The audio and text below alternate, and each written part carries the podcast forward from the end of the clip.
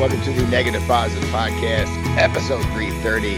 I'm your host, Mike Gutterman, coming to you from the Gutterman Cave here in Louisville, Kentucky, and we are trying something a little different tonight. We're actually doing this, actually filming the video on YouTube, so hopefully if Andre does his job, you're going to see this on YouTube at some point, the video of the show. So it's going to be kind of weird because we're used to being an audio podcast, and we're actually able to kind of show things, but we have to realize that we're still on an audio. We are on video. We're still gonna be audio. I don't know. It's very strange, but this is episode 330. It is a roundtable discussion, and we have a fantastic panel of panelists for the roundtable. And first, let's get to the co-captains all the way out in Los Angeles, La La Land, the City of Angels, Mr. Andre Dominguez. How are you tonight, Andre?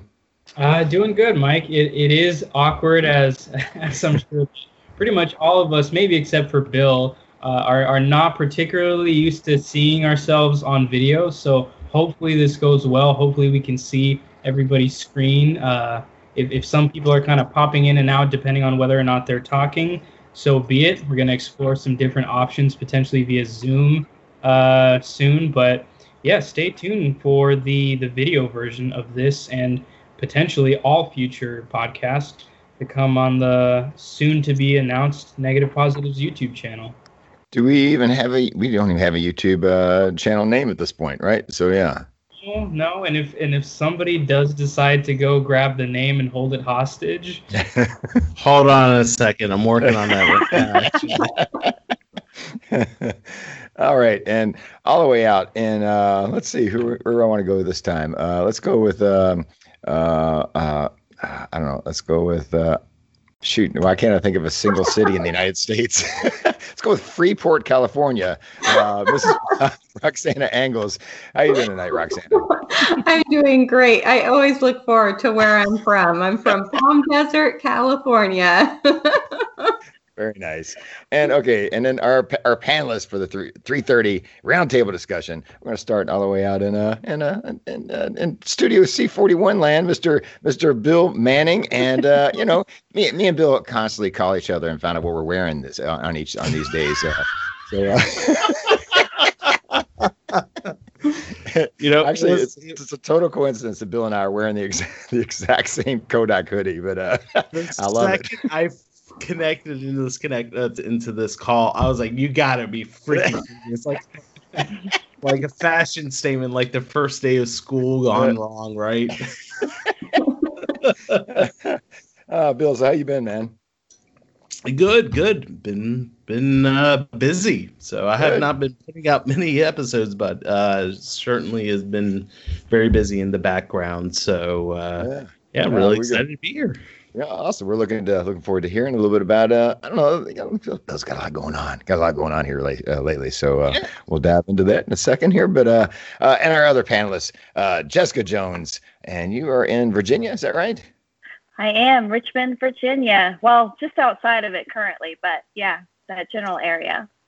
Well, it's awesome to have you two back on again. We had a somewhat infamous episode the last time that Bill and Jess joined us, and unfortunately Roxana was not even a host at the time, and Andre was chasing dragons or something, I guess. But he was asleep. He was definitely sleeping. The episode today on my lunch break, I was in Idlewild, California, for New Year's. It was pre-COVID. It was pre-COVID. Yeah. We had Wilson's name still. Mm-hmm. Back in the olden days, when the society was still intact. Yeah. So very cool. But that was I'd only known Jess from her photography, and she came right out the gate throwing punches at Bill and I, and I thought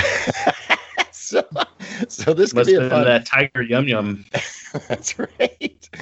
So this could be a fun roundtable. But since we haven't had these guys on in a while, plus we haven't talked in a bit. We're going to do what we normally do in the first segment and talk about what we've been up to. And we always start with Mr. Andre Dominguez. So, Mr. Dominguez, what have you been up to, brother?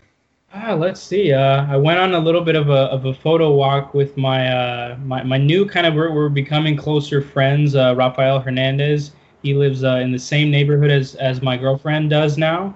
And so usually, given that she's a pretty, not late sleep. Oh, late sleeper, yeah. Well, no, late riser. That's to say. I'll typically on a Saturday morning head over there, you know, kind of hit him up, go around taking some photos on the street, and he actually ended up bringing me back to his place and showing me how to use like strobes, like an intro to flash photography and strobe course, given that he teaches lighting at Cal Arts. So just had a lot of fun that Saturday, and then Sunday morning went to another friend's house who's he's a amateur woodworker. His primary source of income is as an actor, but given COVID, he's been leaning a lot on the woodworking side of things these days. And after about maybe 2 months of kind of pestering him, he finally agreed to help me out with mounting my medium format and larger onto a beautiful custom oak base sitting over there. So now I've got one enlarger there, one there, another one there, and then one. One is at 4 right now, which is a little much, but hopefully now it's going to be my main one. And then this is for when I want to do 4x5. I should be able to sell the other two, but that was a lot of fun to kind of document him in the wood shop. And we're talking about me doing some behind the scenes stuff for his YouTube channel. It's an excellent opportunity for me to learn some more editing stuff, as well as make some darkroom prints for him to hang up in the shop. So yeah, really looking forward to it. Oh, very cool. Is that pretty much your week? Pretty much it. Other than that, just keep him busy. Do you feel like this wooden base is actually going to hold up that monstrosity of an enlarger? Like, this one is the one that scares me. This one to invite somebody over to help me lift onto. Oh, that's right. That's the media. It's the middle one that needed the base. Is that right? Middle one needed the base. Yeah. Okay. All right. Well, let's go on to Roxana. Roxana, what have you been up to? Oh, well, ghostifying myself because, yeah. Roxana put out an awesome Instagram stories. I guess it's probably still up, right? Has it already went down yet? I think what I'll do, only because it's kind of like a tutorial, I'll save it. Yeah. I think I can go back and I can save it so it's in my stories. Okay. But yeah. It basically what I did was a double exposure where I shot the background and then second round I shot myself being a ghost. And It was a blast. I had so much fun doing it. It looked like, and you already had showed some of your results, and it looked like you got some good ones. Yeah. I look kind of creepy. I horrified my sister and Brian. They're like, you look like, now when I look at old fashioned photos that they say it's ghosts, I'm not going to even believe them anymore. Right. And so Roxana already getting the NPP ghost challenge photos contest is going on. This thing going. It's going to go till November 1st, and so we've got like a lot of submissions already, and some really good creepy stuff. And if you have any ghost photos or creepy photos on the Facebook group, we're doing this all in the Facebook group because the Instagram thing didn't work so well for the 80s challenge, so we're not going to do that. So you just go to the Negative Positives Facebook group, and the announcements is right there at the top of the page. There's a thread where you can put your creepy photos, and man, there's some good ones already. So, and Andre, you got something in the mail that means we might have to give away some more prizes for that, because Mr. Mike Padua from Shoot Film Co. hooked us up. So yeah. I was talking to Mike and Roxana a few weeks ago when we were coming up with the idea and ironing out all the details. And Mike was pretty much all sold out of a lot of his kind of Halloween, his very iconic Halloween-themed Shoot Film Co. stuff. And so I managed to snag one of the last glow-in-the-dark Film is Undead embroidered patches. And Mike Padua clearly pays attention to the orders coming in, and he's fulfilling all of them himself, I imagine. So I got in the mail today what I thought was just going to be a teeny tiny little envelope with one of these. Ended up being 5 of these glow-in-the-dark patches, 5 photo memo, photographer memo books, and then 5 of the little Rolling with My Homies. It'll be a very Shoot Film Co. sponsored this challenge. Right. So I guess we're going to have like five winners, about five big wieners, I guess, because I mean, yeah, we got I'm the wiener. That's a lot. Sorry, Mario. That's a lot of wieners to take down for this contest, but I think we can do it. All right, Roxanne, you got anything else? Oh, one more thing, actually. You know, my like number one sponsor for my club sent me and it's so serendipitous because we were talking about Mike's contest with the sprockets and how I didn't have a camera for it. Mm-hmm. And I don't know if he even heard it, but we're on video so I can show you. He sent, I know, watch out, with like a ton of lenses. Whoa. The medium format Diana. So he was like, use it, give it away, he was like, the Diana and I are not in love. So guess what I'm going to be shooting with sprockets. There you go. For the Matt Loves Camera Sprocket contest, right? Yeah. That's right. Yeah. That's right. So I'm all about the contest this week. All these contests are doing is stressing me out because I can't seem to get anything done. But I'm here to push you. Right. All right. Is that it, Roxana? Yeah, that's all. Okay, let's move over to Mr. Bill Manning. Bill, you. I mean, just a couple small little pans in the fire, right? Something like that. Yeah. Jeez, man, I don't even know where to start, dude. First of all, I want to just give a big shout out to Mike Padua. Yeah, that's it. For the recently the new hoodies that he's been putting out. Clearly, I got to get a new hoodie anyway. The crossover. Alternate universe hoodies have been fantastic. Yeah, those are funny. Yeah. So I'm definitely gonna get one before Kodak and Ilford shut them down quick. So. I saw the Fuji one that had like that looked like a Kodak emblem but said Fuji, and the Kodak that looked like Fuji. Is there an Ilford one? I haven't seen. Yeah, there's an Ilford one. I think it says Kodak Portra 400, and it's like the HP5 design. It's pretty awesome. I'm going to definitely get one of those. Well, that actually is perfect because my wife got a hold of some Instagram filters pack or something, and mm-hmm. it's one of the ones that has like the Kodak Portra sprockets and stuff on it. And I told my wife, I was like, hey, just so you don't piss off any film photographers, only use that for black and white. I mean, for color, because Portra is color film, and I see too many people using Portra, side sprockets, on their filters or whatever, and they use it on a black and white. Did you tell you to fuck off? No, not about that thing. I'm sure she did later in the day. But all right. And why did I have Jess Jones on this podcast? I don't know. I was trying to figure it out. I don't know either. All right, Bill. Anything else? Well, yeah, you got a ton of stuff, man. Yeah, gosh, man. No. It's. Podcast-wise, COVID-19 really threw a wrench into the gears for me. So I had a lot of traveling, a lot of podcasts that were going to be like in-person interviews, and obviously all that got thrown pretty much under the bus. And so it was kind of like a pivot. And so things are starting to gears are starting to turn a little bit, and so. A new studio is actually in the works, being built out and all that stuff. So it has been a roller coaster ride, to say the least, the last few months and everything. So episodes have not really been pushing out, but I've been kind of focusing on YouTube and focusing on photographers that have really inspired me. And it's not just like film photographers, but it's also digital and just photography in general. And so there's going to be some really cool content that's going to be coming down the lines in the next few months. Cool.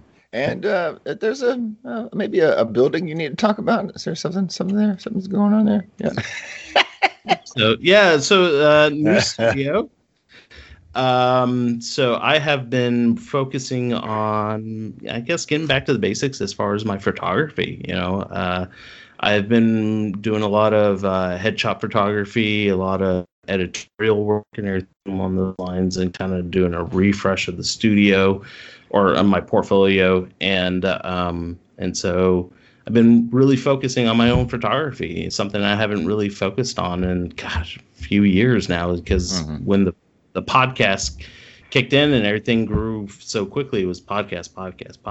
And then my photography kind of just stagnated, I guess. And so it's been kind of nice of a pivot to go back to that. And so I've been kind of really focusing on kind of getting my craft and getting some work. Right. Yeah. And I saw recently you did a headshot, and that person possibly got a role or something. Yeah. So I can't really talk about the role that she got, but it's for a pretty big online network, and so she has gotten a. Sorry, my screen dropped out of here. So she got a pretty big role, and it was as a result of her headshot work. And so pretty excited about that. Yeah. Congratulations to you and her. Yeah. I'm more happy for her. It's great to have, my work, make such an impact on somebody's life and everything along those lines. And I think that's kind of, I've always seen my work as really being, I guess, selfless, in a way where it's like it's there to help other people. And so for her to, get out of COVID-19 and be able to get a role and a job, I guess in that kind of regards, it has been really rewarding to see that. And when she messaged me, I was just completely blown away. I couldn't believe it. So. That's cool. Really happy. Very cool. Yeah. Well, I like the idea that you said that when your podcast was really kind of growing and blowing up, that you really weren't able to get much photography done. I think I'm gonna use that as my excuse from here on out. It's just this thing is just getting so big that I just don't have time for photography anymore. That's it. It's not the word. It's not the wife and kids. It's the podcast. Right. I mean, hey, you got to go where that money train's coming in at, and so how's it coming on, Mike? And, I'm still waiting on it. I think this train station's abandoned. Actually, I've been sitting here for a while, but so weren't you promoted recently? I was. Oh yeah, I forgot. Yeah, I'm a team leader at Ford now. So I've done my first full week of it now, and. It's actually that's kind of a little bit about my week, I guess. So I'll go ahead and do mine, and then we'll get to you, Jess. So, yeah, because I got nothing anyway. So, but yeah, I got to. It's been interesting. It's like the first time I've had to use my mind at work, and rather than just be a robot, basically a human robot. So I have to really keep the line going and make sure we have all the parts and order parts and. Count the how many parts we built and turn in numbers all night long, and so it was challenging at first, but I'm starting to get the hang of it, and I think I'm gonna like it, and it's $1.50 more an hour, so there you go. But so it's a little more money, so you just got to be. But I've never had to deal with people like this. Normally, you go into work at a factory and you kind of by yourself or. You might be working next to somebody, but I really wasn't. And so you're kind of by yourself with your own thoughts and podcasts, whatever, all night. And now I have to deal with people. And so we'll see how if I've lost my social skills in the last 20 years of being on the line. I don't know. We'll find out. But it has cut into my podcast listening, though, because I used to listen to podcasts all night at work. So I'm going to have to find another time to listen to a podcast, or I'm going to be out of the loop on everything that's going on with all the other film podcasts that I like to keep up with. So, but as far as the rest of my week, the only shooting I did is today took the family to miniature golf. We call it putt-putt here. Do you all call it putt-putt? Is that nationwide thing? Putt. Okay, yeah. And so, it was fun. I took my little Pentax UC one, and I had some Tri-X in there that I needed to finish up. So I still didn't finish it up. I still got like 3 more shots left on it. So I guess I'm gonna have to do some mirror selfies to get rid of that row. So, and other than that, like as far as the rest of my week, I just got some really cool stuff in the mail, and I'm going to talk about all these on the next solo show, and people gave nice letters and stuff like that. But I just want to show, since we're on video, I get to show these things a little bit. So got a little zine from Mr. Sam Warner. Here you go. Finding the Grain from Sam Warner came in today. Thank you, Sam. I'll be talking about that on the solo show. I got a nice little letter from Alessandro Cornacchia, and typewritten on an actual typewriter. Very nice. And then the cool thing was he sent the Polaroid of the typewriter. So how analog is that? Yeah, there you go. And but the best thing, the APS revival. It is the hottest trend in film photography. It's taken over the world by storm. An APS single-use camera. Check that out. And it's even got single-use format. You know what? You don't want to be one of the cool kids. You don't have to be one of the cool kids, but. So it's got like a little slide. It's even got the slider that changes the viewfinder, which I thought was pretty advanced for it is advanced photo system, but yeah, it goes from H to panorama. So yeah, and the flash still works on it. This thing expired in 1996, and if you hold down the flash button, the flashlight comes on. So the flash still works. So huge thanks to Alessandro Cornacchia for sending me that. Yeah, and the other thing, the partnership of the Passing Pentax from Eric O'Hara out in Texas. It's finally my turn to do it. Everybody's put stickers on it from all around the people that have shot with this thing. This thing's been through about 10 photographers' hands so far. And I think there's only me and maybe Dustin Cogsdale might be next. I think there's only a couple people left to finish this project. But inside this box is a Pentax K1000 SE. And everyone has shot it, and we're all shooting double X film on it. Eastman Double X, and so I'm looking forward to see this thing when it's done, and because it's it's a cool concept to have everybody shot the same camera, the same lens, and the same film, but it's just 12 different photographers. So I think what a great concept it is to kind of see, because there's nothing that defines any of it except for what our eye sees, because all the equipment's the same. I think it's a really cool idea. So looking forward to another project I got to probably be late on, so but, I have to mail you a Cinestill sticker to stick on there because I completely forgot to. I'll see if I have an extra one because I know you gave me several, and I'll stick one on there for you because you slacked on your sticker game. So yeah, but I'll let you know on that. So but yeah, that's pretty much my week. So let's I guess move on to. Does anybody have any questions, burning questions about the APS system or anything? Nothing? Yeah, a question on the panorama. Is it like? Even smaller format, does it take half of your APS frame, or is it? It does, yeah.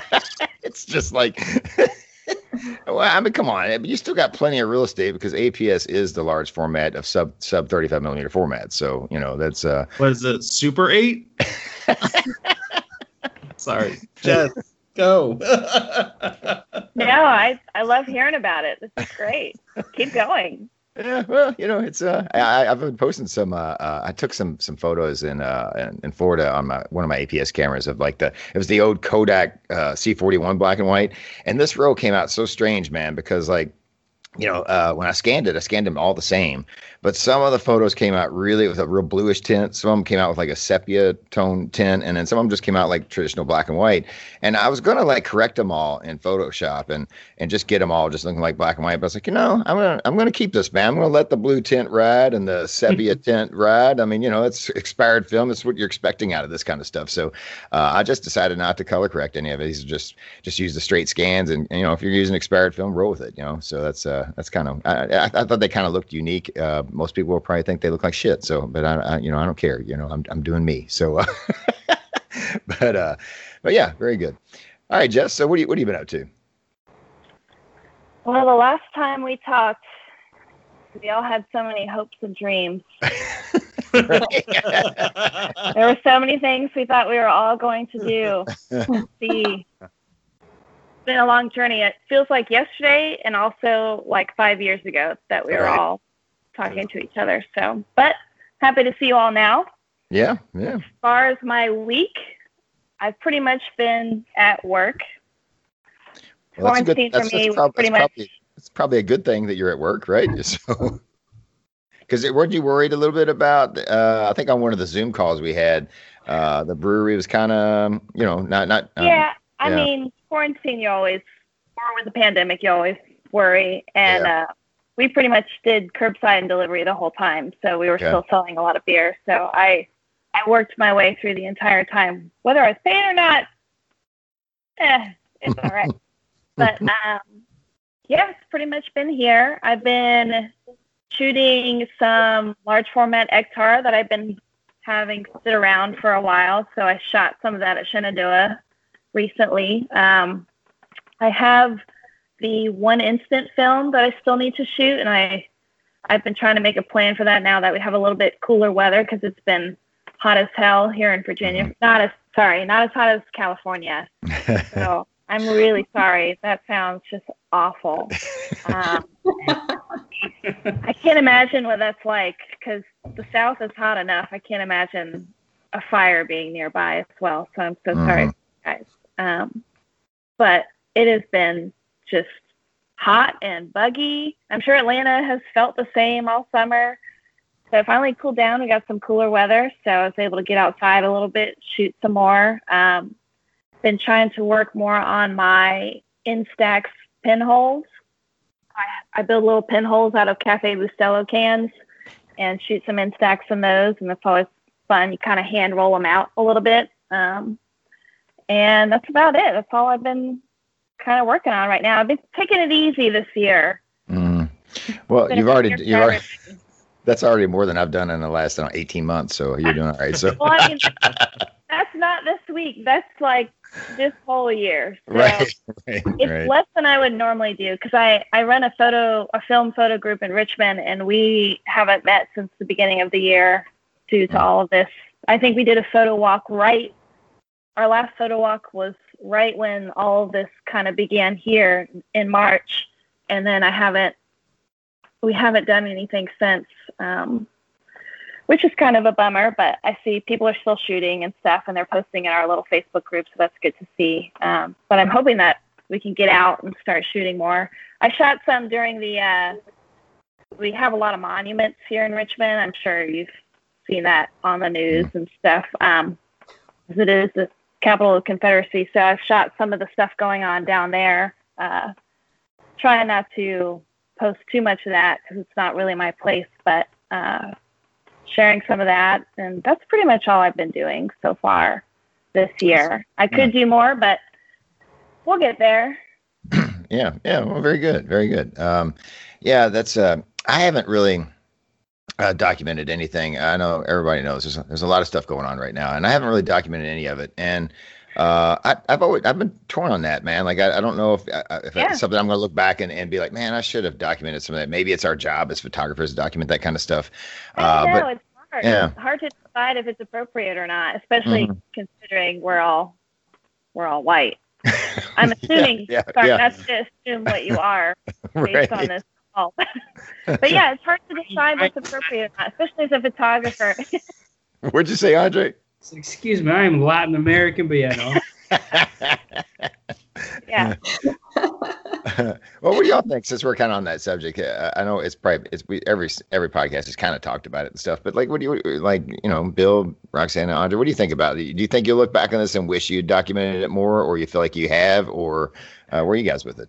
I feel like I've documented it, but maybe not in the way that some people would kind of expect. Like, I've got very, very few photos of, signs of restaurants closed or people in masks and things like that. What I've been doing more during this whole pandemic this year is documenting like the simple little ordinary mundane part of being stuck at home with my girlfriend. And in that way, I choose to recognize that I've documented my experience during this year and this time. And that experience didn't include going to protests or going to marches or spending a lot of time outdoors around people with masks and documenting the pandemic. So that's kind of how I choose to answer that question. Now, I don't know if that's kind of a cop-out, but... No, it's whatever you feel comfortable with. Mm-hmm. I think that there's different ways of supporting different causes. Like, I didn't go out to document so much either, because, well, I've been at home and I work at home, but, you know, it's funny, but I think that it has come to light so much that where I think instead of documenting, I do support in other ways, like purchasing from like small business owners, Black small business owners, buying zines from more artists and, you know, and running my groups at school. So I'm a huge advocate at school for, you know, I have my Youth for Equality club also on top of my photography club. Oh, nice. That's awesome. Wow. So, you know, I think that everybody can show support in different ways. It doesn't have to be marking or photographing or documenting. I am probably the opposite of a photojournalist. I'm like, let's throw some rainbow. Can we like throw rainbows in there? And then I'm like, oh, but, you know. I mean, I don't shoot really around people at all. It's pretty rare that I do. I'm mostly just outside in alone time because I do work where I'm talking to strangers all day long. So then when I go shoot, it's rarely that there's people involved. So I totally understand. I'm not a documentary photographer in that way at all. I wish that I were a little more talented at that, but it's not my forte. Did Andre freeze on us? Is Andre frozen on your all screen? Yeah. Or, it sort of looks like he's asleep, actually. But, oh no! You still not see me move? Now we can. No. I can. Yeah. Okay. How about now? Stop picking your nose, Andre. So, Bill, any thoughts on this? You know, so there has been some photographers that have done an amazing job telling the story that has been specifically happening to Atlanta. And so I know that they are doing an amazing job telling that story and documenting what is happening. And I personally don't think that I would be a good candidate as far as a photographer in documenting everything that has been happening in Atlanta. And I think one of those things that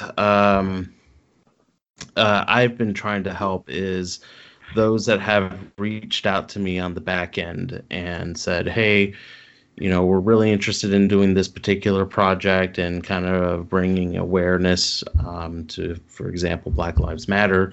You know, what can we do to help, right? And so there's been a lot of things that I've been doing on the back end, trying to help connect people to, say, like Kodak Professional along those lines, you know, on projects that they found interesting. And so while, you know, the page has not been vocal as far as, you know, documenting those things, I've certainly been in a way trying to help, you know, help those that are, you know, feeling influenced on trying to make something happen. I've certainly been trying to help in that regards. So it's kind of, you know, there's no pictures or anything along those lines involved with that, but certainly, you know, trying to help wherever I can to, you know, make sure that those that can do an adequate job in telling that story have the ability to tell that story. Very cool. Very cool. Yeah. All right. I think we just kind of, honestly, I think we blew a really good roundtable discussion right there, but, so, but, All right. Well, I think we'll go ahead and take us a break here, and we're going to come back and figure out what are going to be our topics for this this roundtable, and we'll get to them. We'll have probably a couple of 3 topics or so in the next segment, and maybe 2 in the last. But we're going to discuss that a little planning, a little show planning here, because we're so prepared. All the show prep that goes into the show is just amazing. But we'll take a break, and we'll be right back, folks.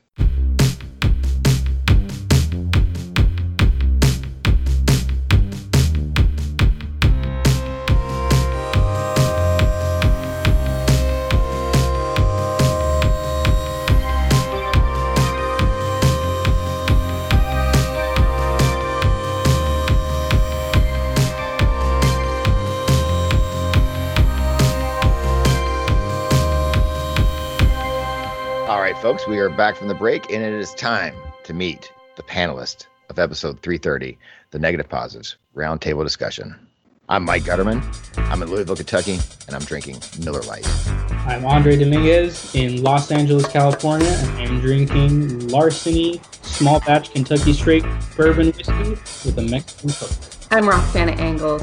I'm from Palm Desert, California, and I am drinking an icy cold water. And my name is from drinking a. And my name is Jess Jones from the greater Richmond area, drinking a Fine Creek Saison.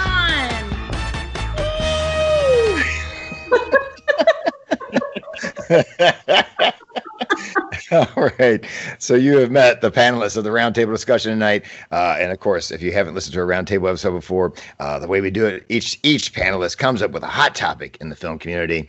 And we give you, we give each topic 10 minutes, all under the pressure of the Gray Lab timer. If you, let's see if we can get this going here. When the time runs out, we hear the incredibly scary, where is it? Nope, that didn't work. Well, it's not working. Okay, here we go. The incredibly scary sound of the Gray Lab timer, and we generally try to get Andre buzzed on this. So let's see how many times we can buzz Andre with this discussion. And so I'll go ahead and start out. Make sure the timer is set. I'm gonna give myself 10 minutes. I'm gonna go with the first topic, and my topic is. Let me start it up. Is when I started shooting film photography back in, late 90s, early 2000s, when I got serious about it, I guess. I mean, obviously, I shot it most of my life, but when I really actually tried to learn photography, there was a lot of, I wasn't home developing. There was a lot of one-hour photo places everywhere, a lot of labs on every corner. You go into a Walgreens, get your photos and 4x6 prints in an hour. That was just a common thing. So I wasn't home developing, but I wanted to shoot black and white, and the idea of buying Tri-X and sending it off to a lab that would actually do traditional black and white processing was pretty expensive. And so I did shoot a ton of the C41 black and white, the color negative black and white films from Kodak and Ilford back in the time.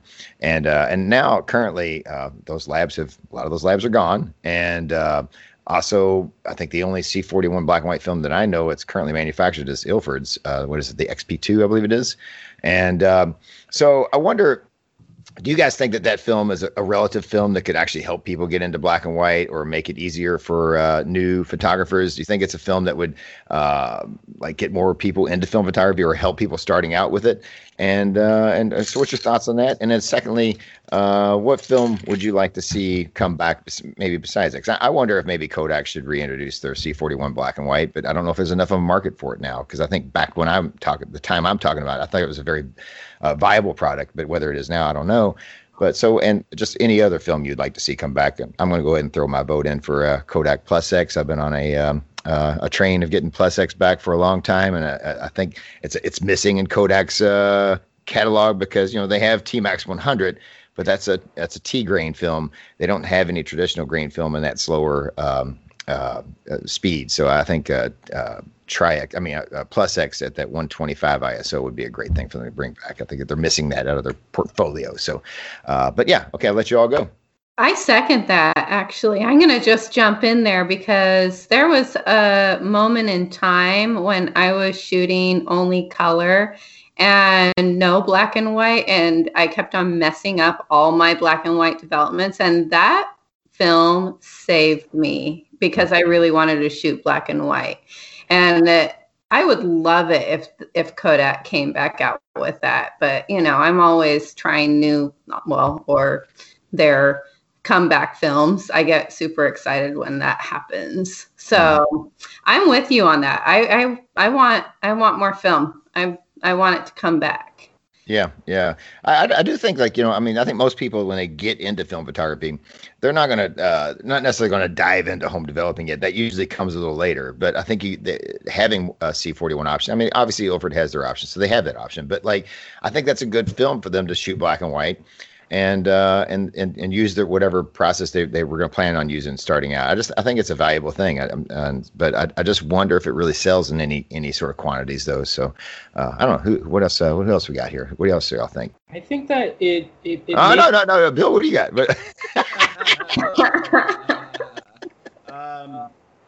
So it's actually really funny you brought this up, Mike, because I have been shooting a lot of XP2 lately. Yeah. And I don't know where to begin on this because I was actually literally thinking about writing up a blog post about this.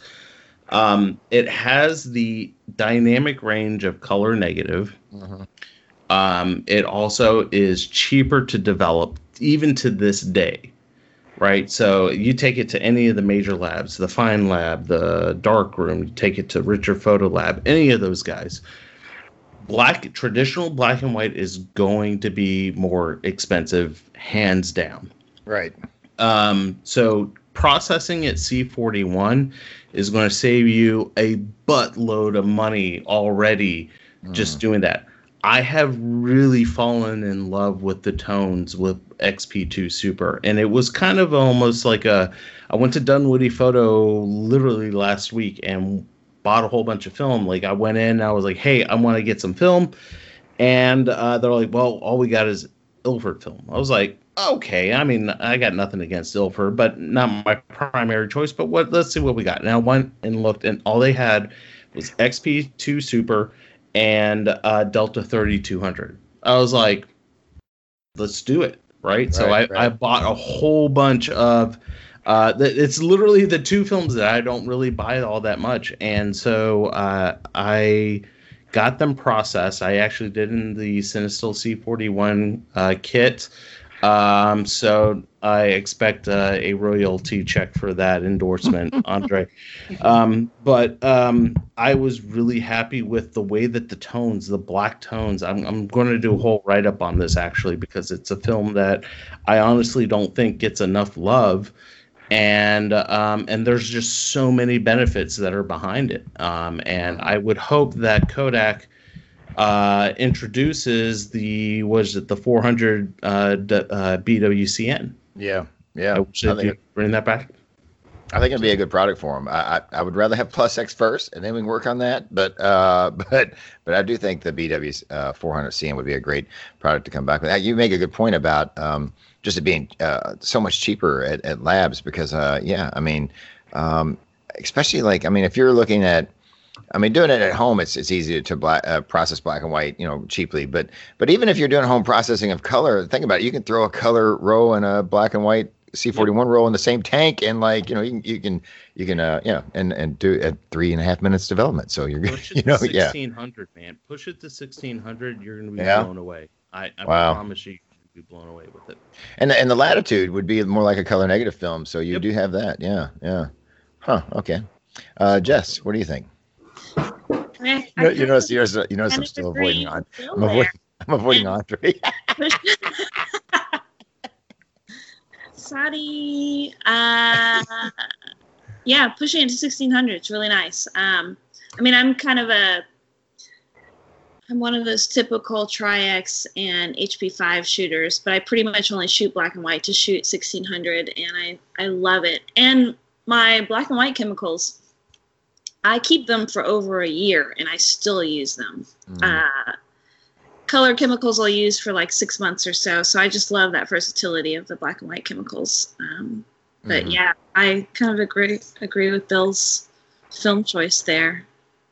Oh, okay. Awesome. Have you ever shot a C41 black and white, Jess? Yeah, I have. Yep. So there was an Ilford film that I accidentally shot a few times that I didn't realize I had. And it was it was okay. It was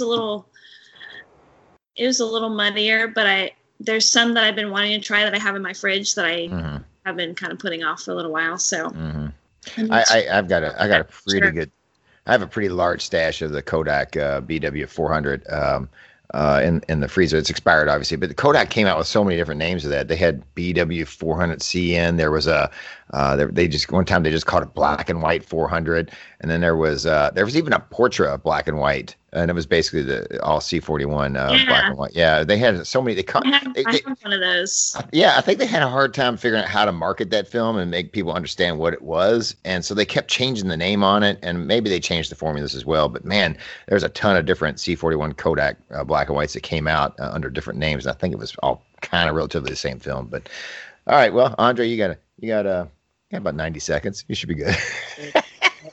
Start with the positives and then go to the negatives. Go from like super great supporter and then turn into an old curmudgeon-y fart. But C41 black and white, as you guys have said, is, I think, extremely important to get people into it because of cost. In a lot of places around the world, getting access to black and white, and we're all thinking of things pretty much in the context of the U.S. and the infrastructure that you have in the U.S. where anybody that's able to stick a fucking envelope in the mail can send something to somewhere like the Dark Room and get their film processed. In a lot of places around the world, you don't have the option to do that. Black and white chemistry may be hard to get a hold of. Same thing with color. But I think in terms of accessibility and introducing people to it in a more cost-effective way, awesome. Go for it. You know, the tones look awesome. I've shot some XP2. I haven't shot the BW 400CN yet from Kodak. The only thing that makes me not shoot that is that now that I'm venturing more into the black and white darkroom printing process, I'm starting to think so much more critically about how I want the final presentation to look like. I already don't like scanning. I already don't feel as connected to, inkjet prints that I haven't made myself. Not that my black and white darkroom prints are better. The reaction on video is so much better than it is on audio. The sheer shock of just made it so much better. All right, go ahead, Andre. Finish your point, man. Are you saying? I was talking about pretty much, but like, I don't think that, especially now when I'm still kind of trying to get back into it, I don't think that my darkroom prints are quote unquote better than an inkjet print that somebody could make at home or that like a lab could do if they processed the film and you ordered prints. But I value so much the process of bringing the photo the entire way through to the black and white silver gelatin print these days, and this wasn't the case, a few years ago, to where if I'm shooting something that doesn't allow me to get to that process, I'm automatically a little bit less interested, even if scanning it's going to look really fucking rad. So right. I shot XP2. I really like how it looks, but the fact that I can't print it in a black and white darkroom really bums me out. My XP2 has been so muddy. I don't know about y'all, but mine just never showed up that great when I shot it. You should try the Kodak. I never found it muddy. I don't know. This is a whole other time. I'm not going to go into this topic because it'll take us to another rabbit hole. But we kind of forgot to mention. I didn't get your all's choices on what film you'd like to see come back. Oh, okay. Well, I'll start because I was so rudely interrupted.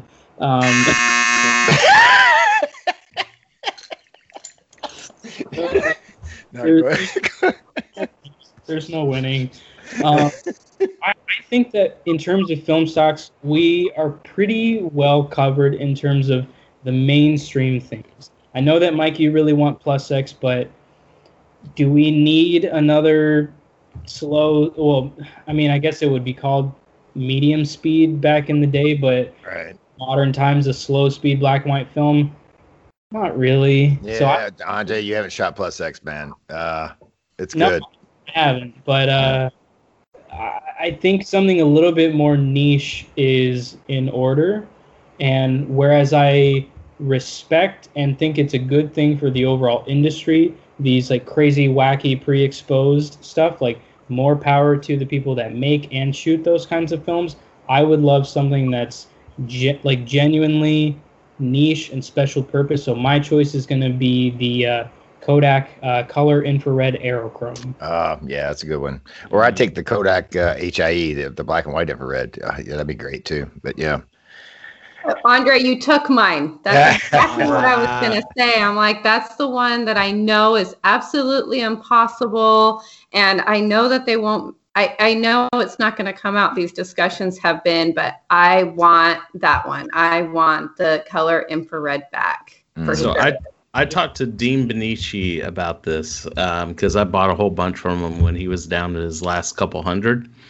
And he said it was about $6 million to work with Kodak to come up with a roll just for a one-time deal to come up with that.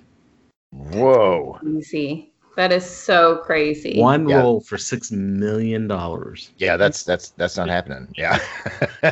Here, folks, you know, if you want a frame of reference, like a master roll of Kodak Vision 3 500T is something like $50,000. Oh my gosh. Mm-hmm.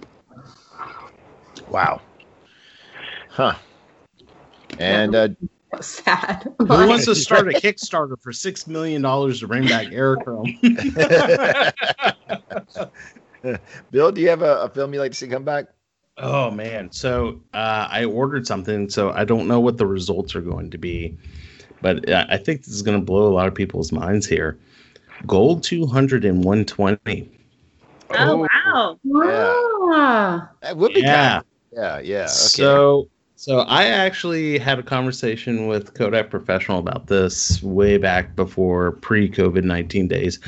And every once in a while, they like to kind of ask me this question, like, hey, what would you like to see come back? And so I did a little bit of research on it and everything. And I saw that Gold 200 was very popular in Europe. In 120, it was not as common here in the U.S. and everything. So I did some digging. I found somebody on eBay that had 5 rolls of it for like 35, 40 euros or something like that. And I bought them, and they expired 2001 refrigerator storage. And right when COVID-19 happened, Germany shut down shipping to the U.S. And so I could not get my hands on it. So it literally just opened up. I just got the email saying that they just shipped it out. So I will be doing I guess, expired film review of Gold 200 and 120 with the hopes that I can possibly encourage the folks over at Kodak to pull that recipe back out of their archives to make that happen. Wow. I'm not even sure I knew that existed. I didn't either. Wow. Okay.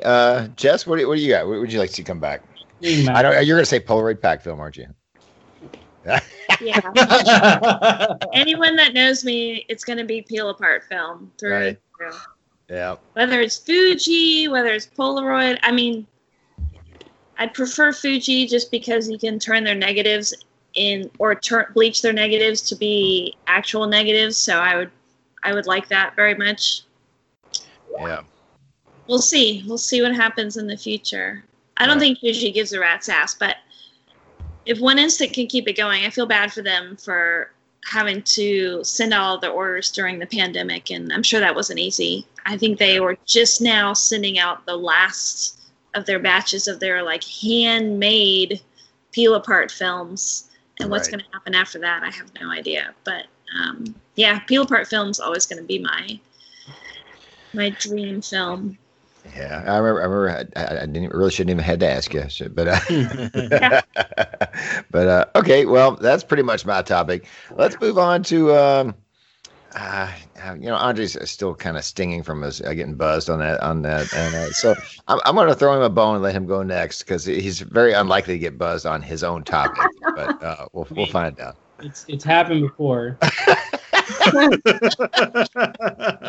thing that I wanted to mention was that, you know, for folks that may not be familiar with the process of how film is made, everything starts as a master roll, and everything is cut down from that master roll into a smaller format and then packaged. So any film out, well, I don't want to say any, but you know, the vast majority of films out there have the possibility to be made in other formats. I've made no secret of the fact that we're trying to get 800T and 50D, you know, serially produced in 4x5 and double X produced in 120. But there is nothing stopping Kodak, for example, from making Gold 200 in 120, other than just a production schedule, opportunity cost, demand projections, things like that. But it is physically possible. There are certain things that may be cost prohibitive, like bringing back something like Aerochrome. But any emulsion that is currently out there in X format, technically, can be made in any other format. Makes sense. Let people know that. Yeah, and that's why you're going to bring the blessing of Double X to the world in 120, right? So, yeah. Very soon. We're trying really to make it happen this year, but if it doesn't happen this year, it will happen early next year. Awesome. Well, at least we know it's in the horizon because I think a lot of people are going to scramble for that one. So I'm excited about that. So, all right, Andre, I'm going to start the timer so you can announce your topic. So here we go. 10 minutes. So, my topic for today is, what responsibility do we have to teach film photography to others? And given the fact that right now it's much harder to do that in person, what are small ways that you guys think that we can use technology to teach aspects of film photography to others? And it doesn't even have to be like this huge big intro to film, how to shoot film, but even something like Roxana's Instagram stories of sort of showing how she's accomplishing these ghostly double exposures through Instagram stories. Like, what are ways that you guys think that we can take advantage of this unique opportunity that we have, where we're all sort of alone while still having access to technology, to spread film photography and teach new techniques to other people? Okay, well, I got a couple of thoughts that comes up about it. I think, well, obviously we have a podcast. I think that we that gives us immediately a leg up on hopefully teaching people. I don't know if anybody learns anything about this other than how to drink alcohol, but I've honestly been thinking about this. I've been thinking about, like, you know, I don't get out and shoot as much as I like to. So when I do go shoot, I've thought, like, why not make more of a production out of this? And now that we're talking about starting a YouTube channel, it's making me think about video content a little bit more than I would have in the past. I mean, I've only really used video for like the face cast on the face group or whatever, or Facebook group and stuff. But I thought, well, if you're going to go out, if I got to like make a big to do about, hey, family, I'm going to take 5 hours on this Monday and go shoot, like, why not, like, really take advantage of that time and maybe record some video while I'm doing it, showing my process or what I'm thinking about shooting or the film I'm shooting, the camera, maybe a little about the camera, about what I'm seeing in a scene. And there's a lot of podcasts out there that are kind of doing that, like, you know, like Tales from the Magic Box and Nell Piper's Soot and Whitewash, where they'll, like, just kind of take you on a journey of their day out shooting and kind of explain their thought process behind it. So not necessarily a tutorial on, like, the basics of film photography, but I do like the idea of maybe in the future using video for our new YouTube channel that may or may not ever get off the ground. It's up to Andre. So, but I would like to see, like, maybe that's something that I would like to do, like to use video a little bit more, because I think, man, I think when like anytime something's broke in my house, I go to YouTube and I figure out how to fix it. And usually there's whatever's broken. My house looks nothing like any of the damn videos on YouTube. So it doesn't usually help me, but that's where you go, right? When you need information about something. So I think, I'd like to do more video content on YouTube. I think that would be a good way to, I think that's where people go when they need answers these days. I really do. So, all right, who's next? I mean, I kind of agree with Mike. I do a lot of stuff from YouTube. I watch YouTube every night before I go to bed. Mm-hmm. I did something today, just two different things today, just from watching YouTube. And it's a huge part of how I learn to do things. I think being involved in your community, so you can't, like, if there's not a film chapter around you, you can start something. I know it's a little harder now, but the film group that I have here has been great to have people that maybe are shy about it and haven't met anyone else that shoots film, and they can come out and talk to other people that are doing it, so that you have some kind of Facebook group. I don't really like Facebook a whole lot, except for those groups where we can share that kind of information. So you can encourage someone to develop at home because they've never done it before, or show them cameras that are more accessible so they can borrow one and shoot with it and give tips and give help. I think all of those things are really important. So I totally agree with you on the YouTube part too. I won't be on YouTube, but I love everyone that's on there so that I can learn more stuff. Some of them that are kind of explaining their processes or how they scan their film and how they edit them. Even if I'm not editing them in the same way, I learn a lot from those people that are doing that too. So I still watch them because I want to learn more skills like that. So I think it's a huge help and very important that we keep doing it. Especially, you know, it's more popular than ever now than it used to be. And whether that will continue or not, at least those videos will always be available to people. And if we keep doing it as more films come out or whatnot, then I think it's super helpful. And that's where I usually guide anyone that asks me about it. I have cameras here at my work, so customers will ask me about it and they'll say, I didn't even know that existed still, that you could buy film. I have this old camera I'd love to shoot with again, but I didn't know you could still do it. And so I kind of direct them to YouTube and Facebook groups. So I think it's super important so people can find that information. So I agree with both of you guys. Jess, have you done anything like, you know, Zoom calls or things like that with your greater Richmond area film shooters group?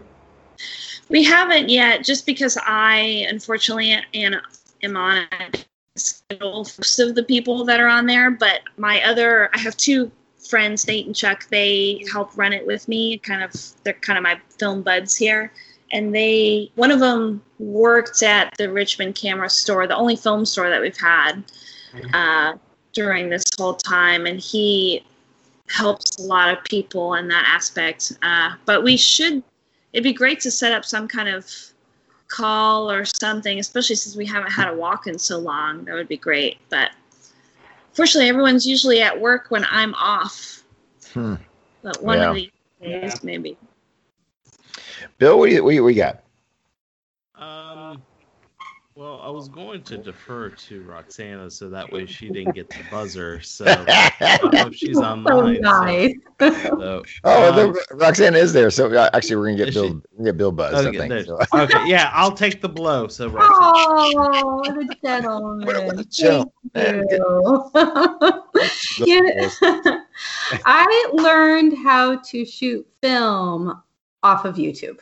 Like, I am probably now on my 3.5 year shooting film, and YouTube University is like, that is the best. And I think that's why, but from learning, I think that I've also taught, other than the kids, I've taught like 4 adults as well.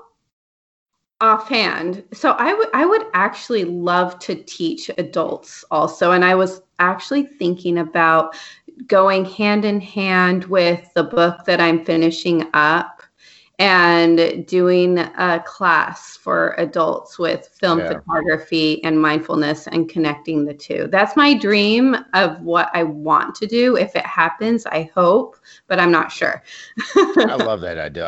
I was thinking about, like, it's one of my things on my gigantic retirement list that gets bigger as I get closer to retirement is like, but I want to teach kids. Like, I would like to go to like my library and be like, hey, is there a way we can organize, like, I guess they'd have to like background check me all to hell though. I don't know. Is there a way I can organize like a photography, film photography to teach the kids, you know, is there a way I could do that and offer for free? I'd want to volunteer or whatever, but like, I love the idea of like, of like teaching, some kids some film photography. I think it would be a fun thing to do in my retirement days, you know, as I get through my list of my gigantic to-do list. But I guess I don't know how possible those things are these days. Yeah, it is. You can do that. Like, for sure. The only thing, I mean, in my state, and California is really strict. Right. You just have to get fingerprinted and cleared. And after you do that, then I think the best way is honestly to work either with a school, like an after school type of a program, or even like here we have something that's like ACES, which is like these kids that are at school until 6 o'clock because their parents are working. And they're the kids that usually need it the most. And they're the ones that latch on. So because I'm already teaching kids, I'm like, it's so funny. I'm like, I now want to also branch out and teach adults. But you know, honestly, kids are the ones that need it. They love it. I'm starting my group up again virtually. So that starts this Wednesday. But yeah, I think that'd be great. I've always wanted to be like I'm not really good at sports, but I've always wanted to be a coach, even though I'm not really good at sports. And but I feel like this would give me my feeling of being a coach, you know. And I don't know. Well, Bill Manning, you have 30 seconds. 30 seconds. You know, as somebody that's moving into YouTube and everything along those lines, you know, it is very interesting to see how much people have gone into instruction and teaching people. I think one of the things that I think it's the hardest that I want to focus on is inspiration, right? So anything it's all good. Go ahead. I don't look butthurt like I'm kidding. You haven't had it 50 times. Yeah. No worries. But it's interesting. You know, you can teach people how to shoot film and all that stuff, but I think it's inspiration that I really want to focus on, and I think is while I am moving into that space. I'm quickly learning that it's not about the medium, right? So I have a really great interview that's coming up in a couple days with Felix Kuhns. A lot of people know who Felix is and the style of photography that he shoots. And then I just recently had an interview with Clyde Butcher. Clyde Butcher, you know, very, very analog person, right? So, like, these are two photographers that are totally on the opposite spectrum when it comes to photography. And I'm quickly learning that that I find myself inspired by these people, and that I'm hoping that I can be a facilitator of that inspiration, right? Mm-hmm. So that's my goal, at least in the sense of a YouTuber, is that I can at least provide people that are watching it to find inspiration and at least to go out and shoot, whether it's digital or a film or some kind of alternative process. So that's, at least from a YouTuber's perspective, that's my goal. Awesome. All right. Well, good job, everybody. I think now we got to get Roxana's topic, right? So let me set the timer here, and Roxana, let's get this. Let's get the show on the road. So, all right. So my topic is something, and I struggle with this because I love to break rules in photography, but yet my personality is sometimes I create rules for myself. So like on social media, I start looking at aesthetic. And I want my page to look a certain way, and I gravitate towards colors, but I feel like it also traps me. Like I trap myself into my own rules of photography. And then I was talking to my sister, and she does the same exact thing where she has to like post in threes. And if not, she doesn't post, or she waits for them to. So my question is, do you create rules that trap you in your own photographer, into your own photography, even though nobody else is paying attention, or they don't really give an F? They're like, you know, nobody else cares. It's just you. I mean, no, and so basically, I do not. So I don't usually do, let rules come into play. But I will say, like, I do like the. I'm just so mad right now. So I do like. I gotta gather myself. Mike doesn't even have anything to say. He's just saying gibberish. I do connect with that, with Rox, with what Vanessa was saying about having to post these, because I do impose that on myself. If you go to my very well ignored Instagram page, you'll see that I created a while ago a rule where I post in threes, and I've got, you know, a row of black and white, a row of color, but then I've also got two rows of film photography, one row of watch photography, because I'm trying to accomplish a certain thing with my page where I can intersect these two interests, because I haven't, you know, whatever, had the courage or the balls to separate them. And so when it comes to that kind of thing, it is a limitation that does make it more difficult for me to post. But at the same time, like, I'm not too upset about it, because I do treat it like a gallery, and anything that is a little bit more flippant, anything that's a little bit more haphazard, or just something that's not particularly meaningful, I have places to share that. I've got the Facebook group, I've got Instagram stories, I've got just messaging those photos to friends, or printing them out on you know, in 4x6 and mailing them to somebody. So I'm not as bothered about the rules that I impose for myself, as long as they don't diminish my, like, quality of the experience of shooting film, and they don't make me upset. I joke a lot about the fact that I don't post to Instagram much, but the reality is that it really doesn't bother me, you know? We make jokes at my expense about that, but thankfully it's not something that actually bothers me. Because if it did, I'd be like twisting and turning and you know, having sleepless nights and thinking a lot about this. But the reality of the situation is that I don't. You know, I'm fine with the rules that I impose. I do hope that I can, you know, post more, but the fact that I haven't in a year, like, I'm having no sleepless nights because of it.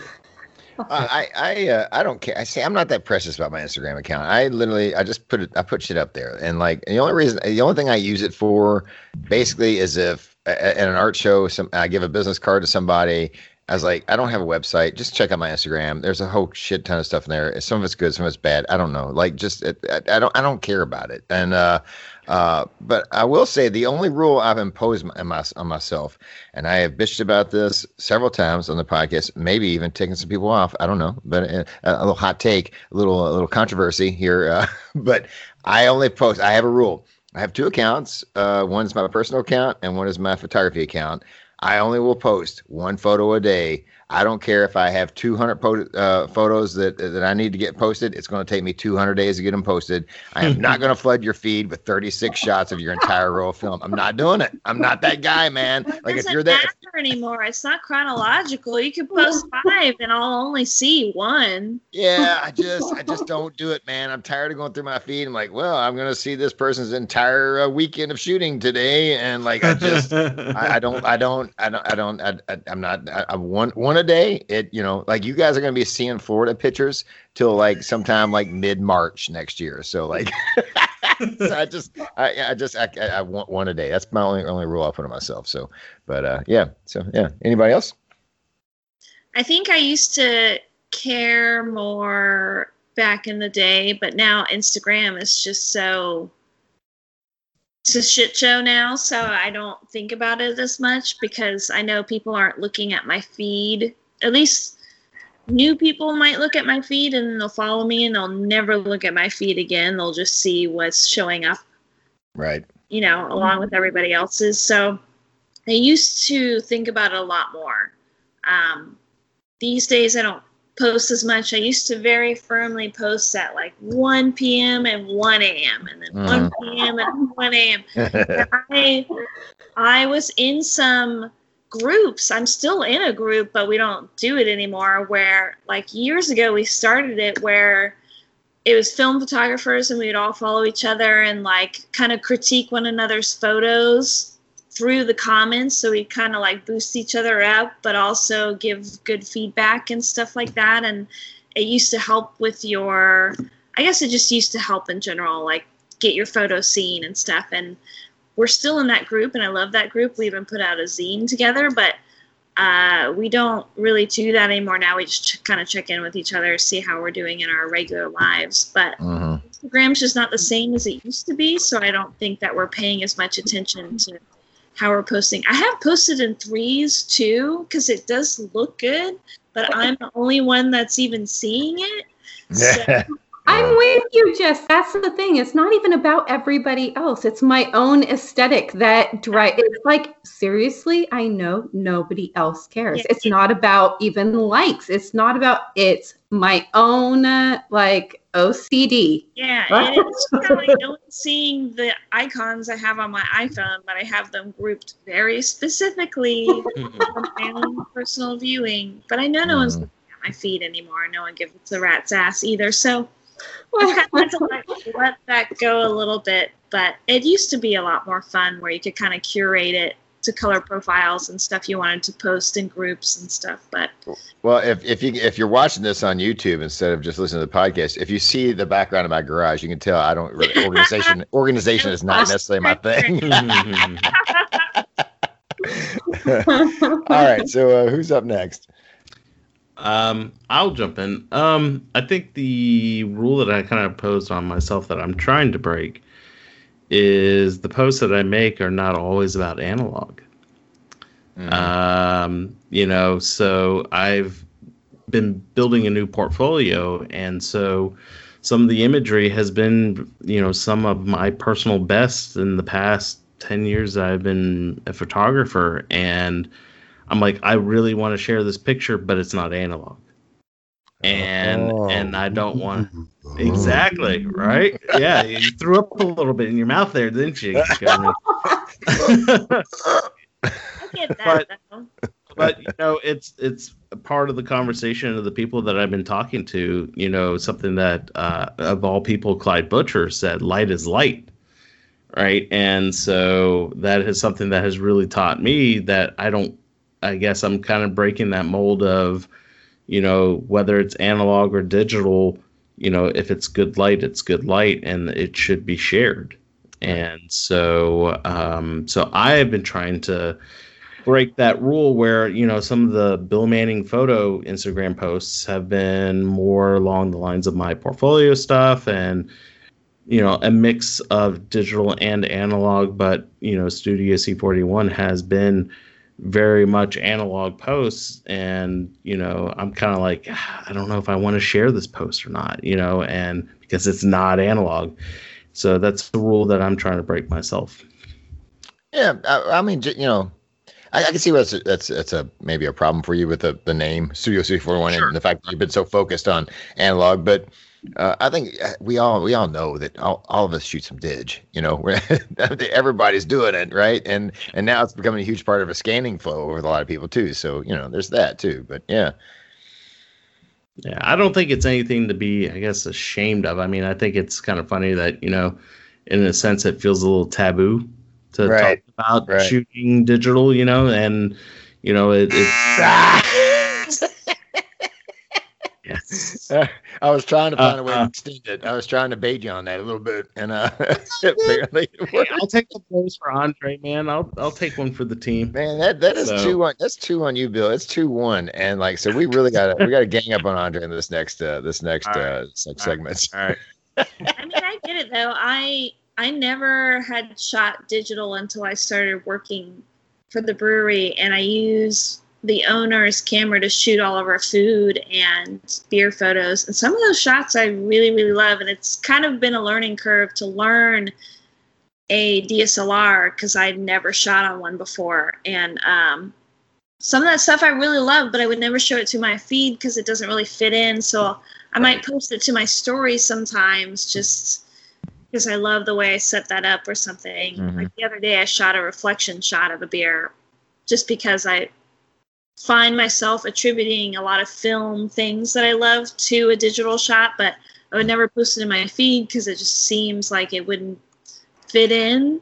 Right. It's silly, but I just can't do it. Well, that's why I kind of have a second feed. That's like it's most my personal feed, but mostly that's just like family BS or whatever. But there's a lot of iPhone shots in there. There's some digital camera shots in there. I don't mind, but as far as like my actual photography feed, I'm kind of with you. I kind of need to keep that all analog, or it seems like a too stark of a contrast when you go from like a kind of a a softer, more lo-fi film photo to like this super crisp, clear, sharp digital photo. Yeah, it doesn't look right. Too, yeah, it's so crisp and so clean, but at the same time, I guess I just also don't. The subject is different too. So yeah. Either so. Maybe if I owned a digital camera, it would be different. But until then. Well, I think there's something special about your Instagram, Jess, which I will admit that I only followed today. I'm sure you got that notification because I saw that you followed me. But you do have there mostly film, which I think does give you a certain kind of leeway. Whereas, like, my handle is Andre on Film, even though, like, almost 100% of my watch photography is all digital. Because for me to do that kind of stuff on film and like the experimentation that I do with that stuff would just be obscenely expensive. And as I plan on getting a digital camera at the end of the year, both to have a scanning workflow at home so I don't have to be doing everything at the office, as well as learning lighting to do that kind of product photography type stuff with the watches, it still makes me kind of think like, well, does that stuff belong on my main feed if it's digital? So I get where you're coming from. But at the same time, it doesn't belong on my other account either, which is just the Andre.snapshots thing, which I allow digital on that because that does include the iPhone stuff of just me hanging out with my girlfriend. But it's a tricky situation. It's like, well, why does some digital photography count if it's like, low quality iPhone, personal life stuff count, whereas the, hopefully higher quality digital photography watch stuff like not count? Why am I more uncomfortable about that stuff, but I'm super okay with, iPhone shots of me and my girlfriend getting ice cream on the weekends? It's a tricky question. It's just Instagram, folks. Don't take it so seriously, Then I have to cut myself off. Well, you can always do a shadow account, like the Onyx store. All right, well, let's go ahead. I really had to pee, so we need to take a break here. And we're going to get back with the topics from Bill and Jess in the next segment. So we'll take us a break, and we'll be right back, folks.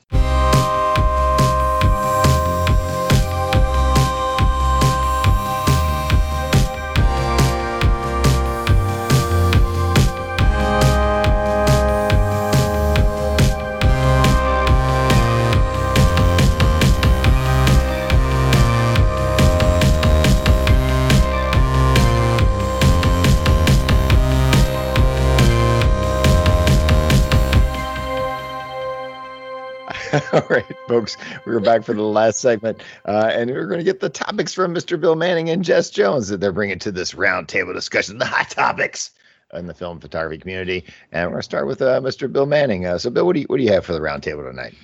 I think I want to kind of have a conversation about 4x5. I think it's gaining some popularity, and I don't know. I got some good vibes about 4x5 in the near future, so I think there's kind of wanted to see what everybody's feels are on 4x5. So. Well, I'm going to jump in here, and like these next two topics, I'm going to have very little to say, so I'm just going to go get mine out of the way, because 4x5 is on my, it's another thing on my retirement list. I don't have time for it, and because I don't get out to shoot enough as it is, and like when I get out and shoot, it's got to be pretty fast, pretty fleet-footed. I got to get out there and get it done, and like I just Andre's going to take me to task on this, but like because I usually want to go out with like 2 or 3 cameras, because I want like 2 or 3 things I'm trying, or 2 different experiments, different films, different cameras. You just can't do that with 4x5. It's just not my thing right now. And like I'm all happy that like people are getting into it. If it sells more film, that's great. But I do wonder, like we're seeing a lot of 4x5 talk here lately, and it seems like more people are getting into it. But I wonder, are the film manufacturers really feeling it? Like, I mean, Bill, you have Kodak contacts way more than I do. Do you think is 4x5 film actually, is the sales actually increasing on the film, or does it seem like or is this just something we're noticing in our community that more people are shooting it? I wonder if it's actually affecting the film market. Ah, man, that's your question on that is really good. There is a lot going on. Yeah. I don't know. I think Aerochrome is the newest release, right? So I think as a result, I think it's synergy, in a sense where I have been shooting a lot more 4x5 because of the Cinestill kit that came out, right? And so, another check, royalty check, by the way.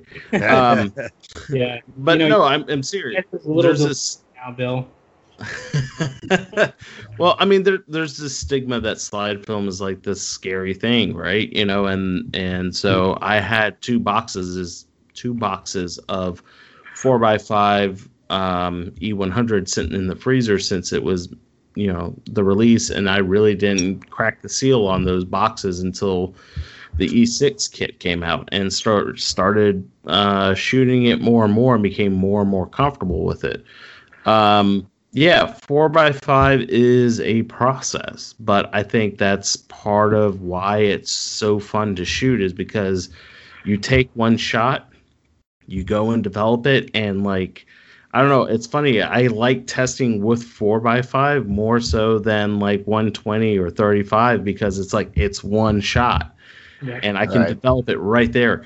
And it sounds like an Eminem song right there.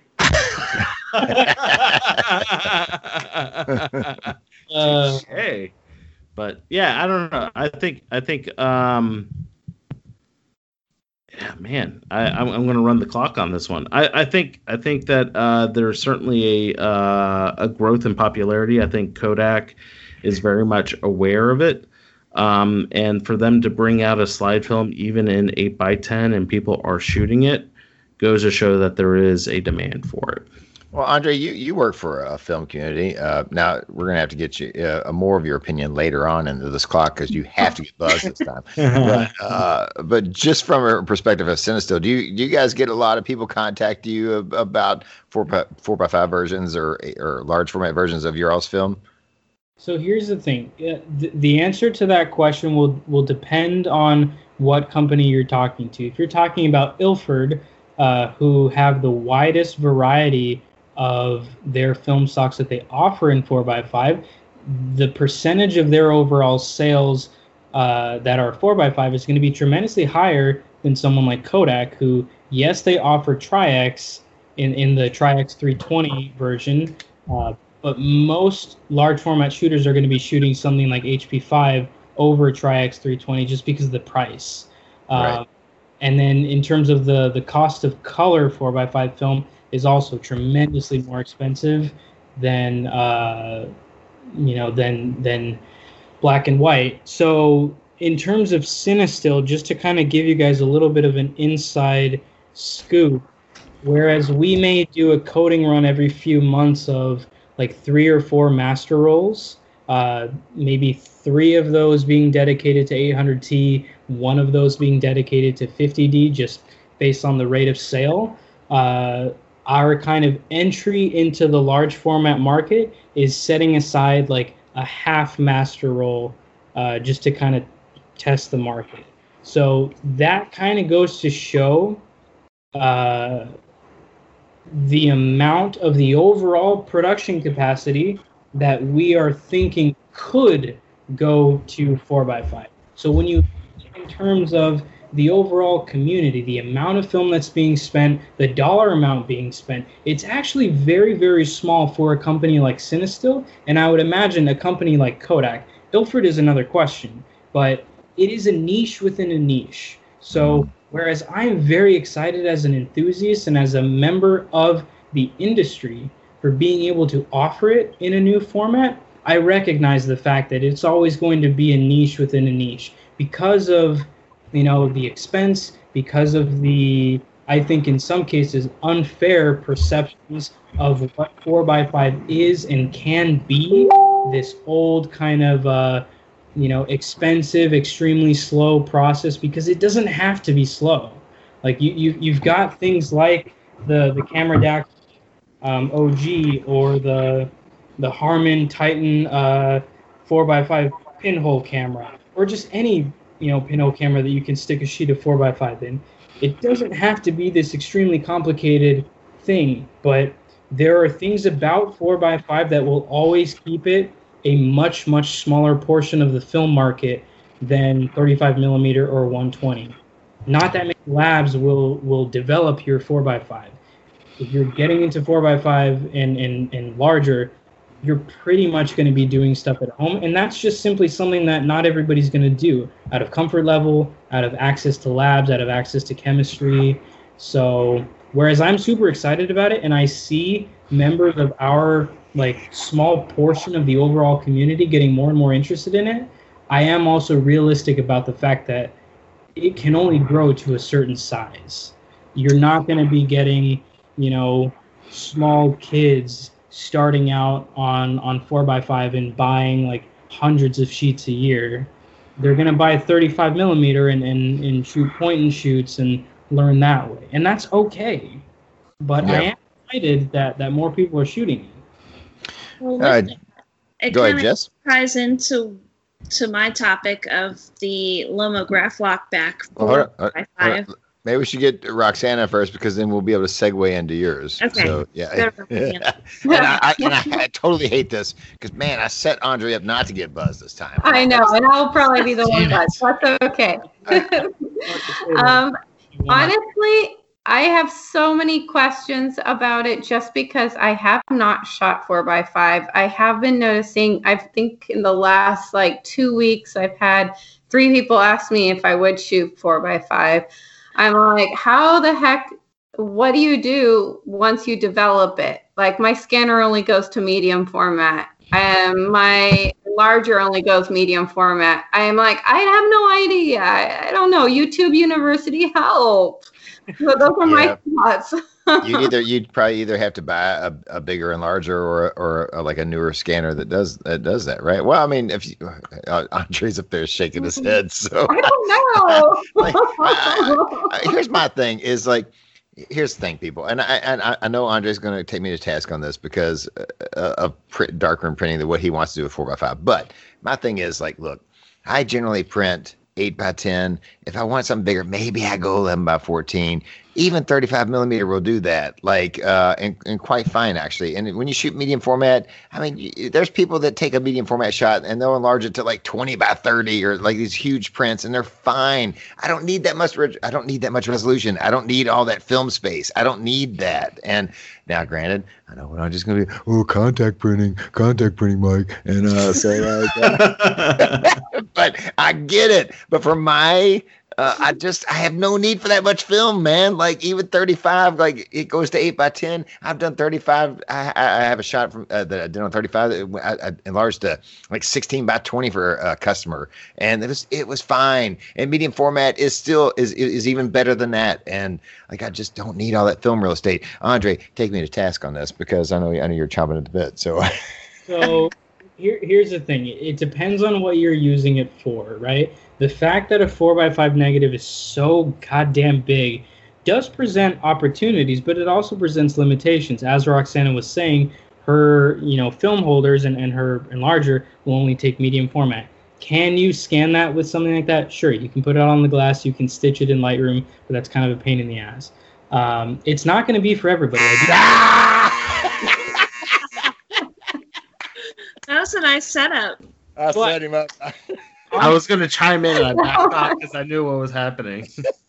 You know, this is not a universal thing, but contact printing for me is going to be something so important because, like, I don't know if you guys can see that thing. It's almost the size of my fucking radiator in the living room. It's huge. Are there smaller 4x5 enlargers? Sure, but this thing is a beast.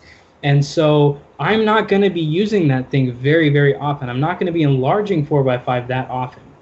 Some people will absolutely want to do that. But for me, what I want to do is to be able to take something handheld like this, the Cameradactyl OG, or my press camera, and shoot this handheld on the streets doing street portraits, contact print that onto a sheet of 4x6 Ilford postcard paper, and just chuck that thing in the mail at whatever stranger I took their portrait on the street.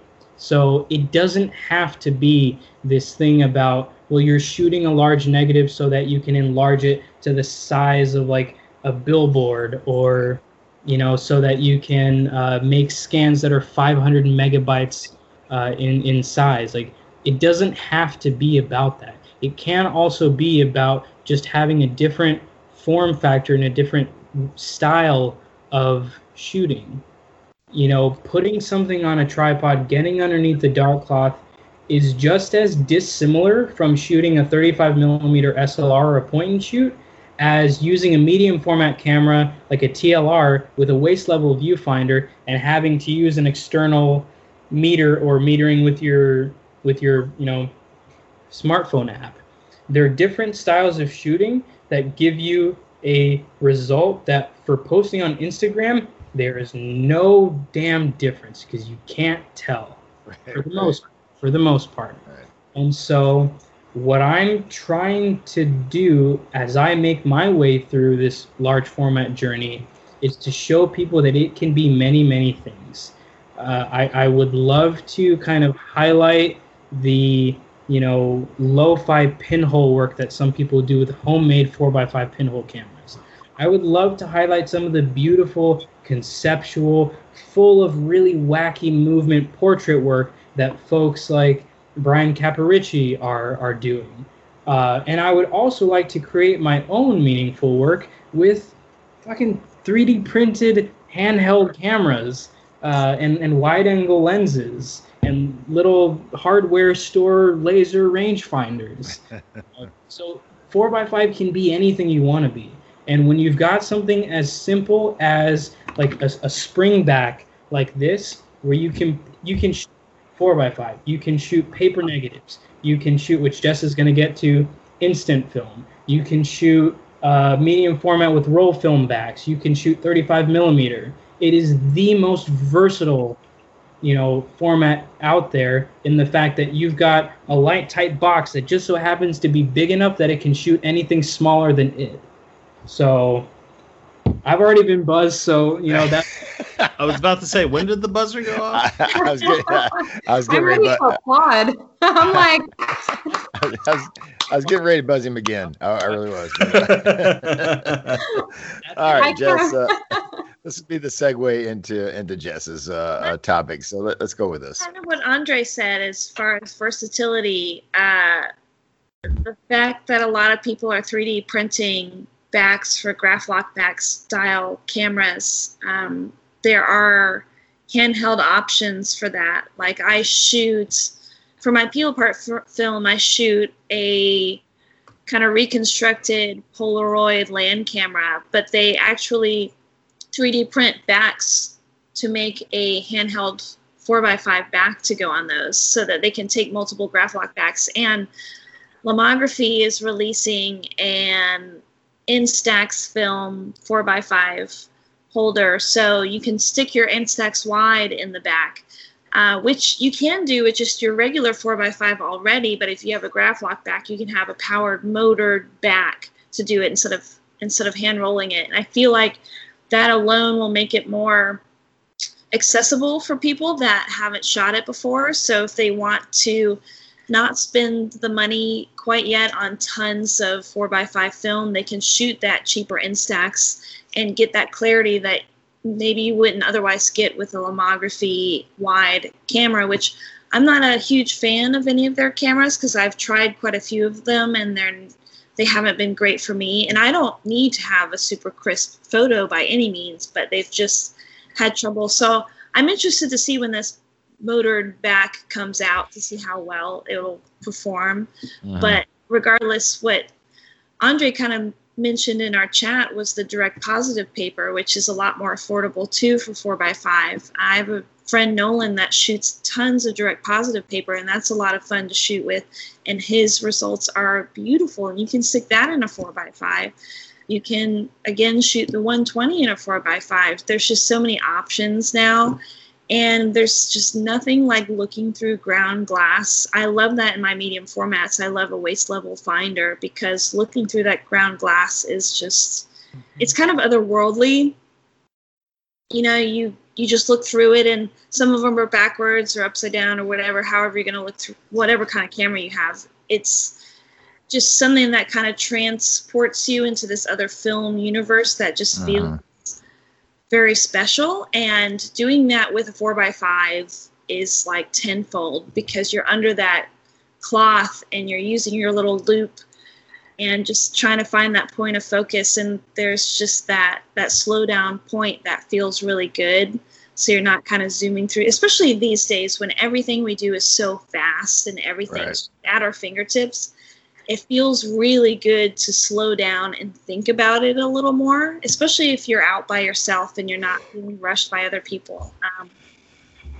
I agree. There is something about like I had a 4x5 camera that I sold at Speed Graphic, but just looking through that ground glass, and even like looking through like and this is nowhere even close to that experience, but like even looking through like a cheap. I have this one box camera. It's like some old Kodak box camera, but it's like one of those fake TLRs or whatever, pseudo TLRs, but it still has a pretty big like ground glass like viewfinder. And then I also have my TLR, which is a Kodak a reflex or whatever, and it has the ground glass. And like there is like when you look through ground glass and you're trying to compose a photo, you do almost feel like you are kind of going into a different alternate universe. Like you're in this other zone other than like, it's different than looking through an SLR or a rangefinder. It is like, you kind of get caught into sort of the 3D sort of looking that the ground glass has there. I can see where that's a, I'll give 4x5 that. I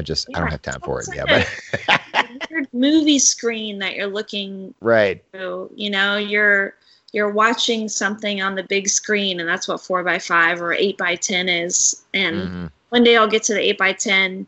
I got my 4x5 only last year from Bryce in the Negative Positives Facebook. Oh, Bryce Randall, right? Yeah. Oh, he's the guy that helps run our Instagram account. So yeah, very awesome. Yeah, that's where I got my 4x5, and I really love it, and there's just something about it. And it's with all these new options coming out, it's going to be so much more versatile. Like Andre said, where I think it's going to be more approachable and less scary and more affordable to try these other options instead of spending $50 on 10 shots, which I know that can be tough, but I guess for the peel apart shooters out there spending $70 on a pack right now, it's not really any skin off. Is it up to 70 now? Because I have about I have about 20 packs in my refrigerator. I need some.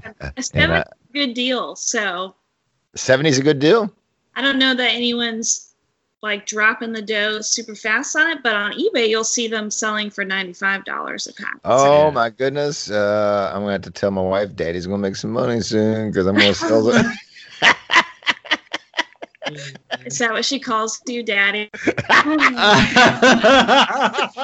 No, she calls me. She calls me team leader now. But so on that note, you know, it's really interesting that like the experience of taking a shot, right? 4x5.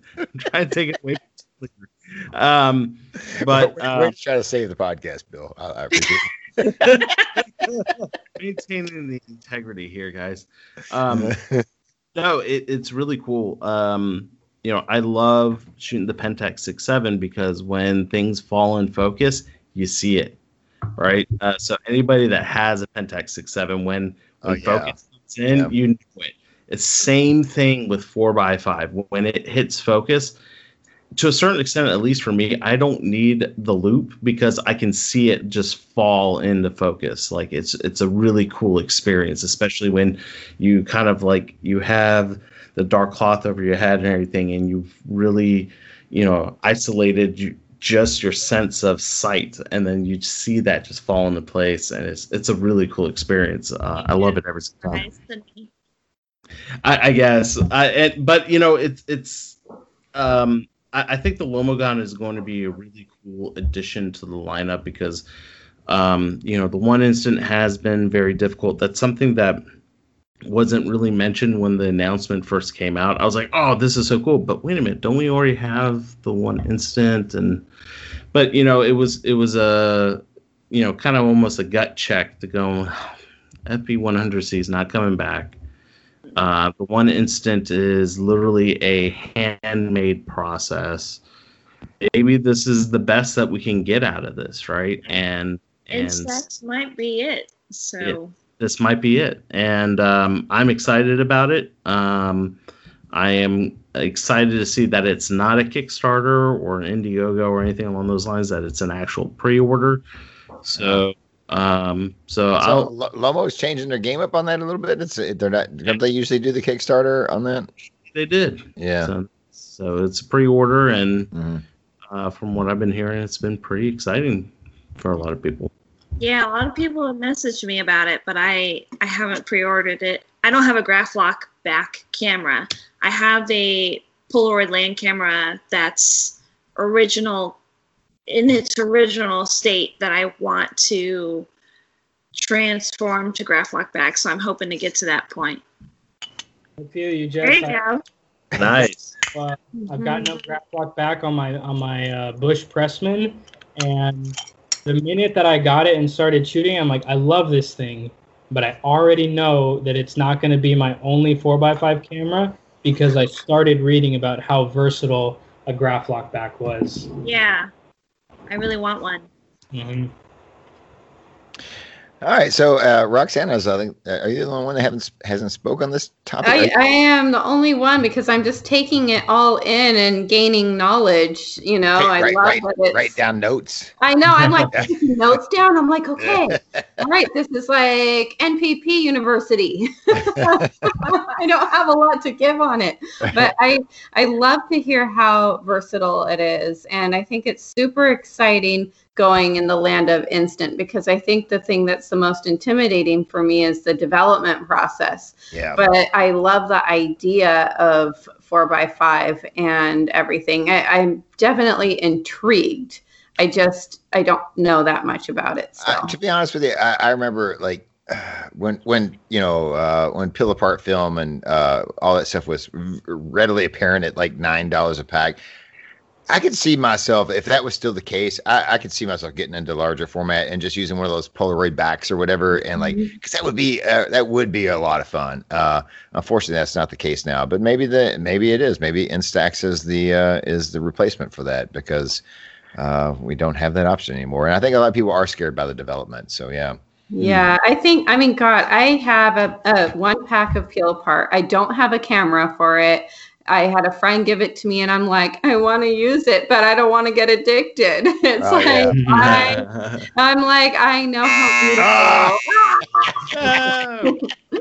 I know how beautiful those shots come out. I remember when I was younger, somebody had taken some photographs of me, and I remember the process and how beautiful they were. And so, you know, I wish that we had that. And I second Jess on the old question for the, you know, I said I wanted infrared, but I also want that just so I can, because I know I would fall in love with it. I know I would. Yeah. Well, if you have that one pack of film you need to shoot, I mean, seriously, You can find one of the Polaroid land cameras or whatever. $5.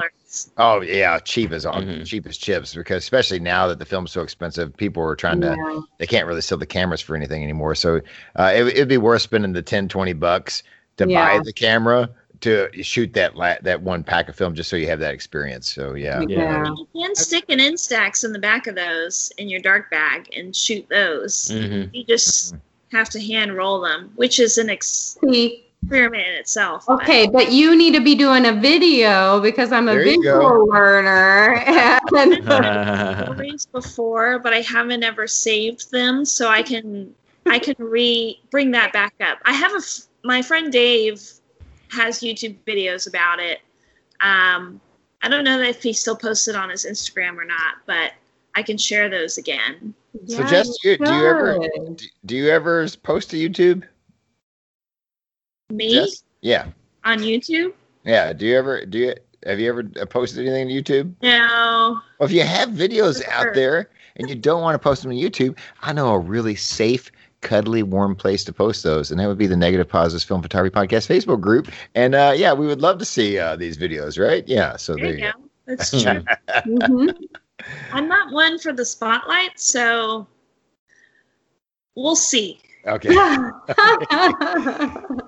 All right, folks. Well, I think that kind of wraps up our roundtable discussion for tonight. It's going to be just by looking at the length of these segments as they went on, the video has not sped up the process. This is still going to be a long episode.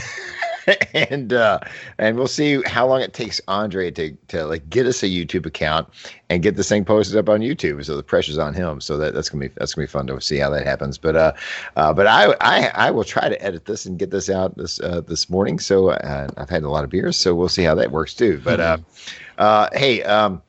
I guess we should get our socials out. Huge thanks to Jess Jones and Mr. Bill Manning for joining us tonight. It's been a blast, as I knew it would be. I was actually like really, really pumped about this one because I knew you guys would bring the fun. So thanks for joining us tonight.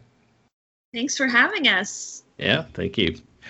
All right. Well, we didn't even talk about how we're going to end the show either. So who's going to say the magic tagline? So you guys start fighting. I know. Tell you what, we're at the very end, right before we're going to do rock, paper, scissors, and to see who says the final tagline. But let's get our socials out, and we'll start with Mr. Bill Manning. Where can people see all your stuff, Bill, and check you out and all the stuff you want to get out there? You can find most of everything on Studio C41.net. You can find us on our Instagram at studio.c41, and our YouTube channel. Just do a search for Studio C41. Awesome. And Jess, where can people check you out? You can find me on Instagram at YesYones. I have a website that's also yesyons.com. It has not been updated. It's not Yesy Ones? No, it's not Yesy Ones. It's not Yesy Ones. It's Yes Yones for Jess Jones. There's been quite the debate about that over the years. But you can find me on Instagram. That's primarily where I'm at. Perfect. And Andre, where can people check you out?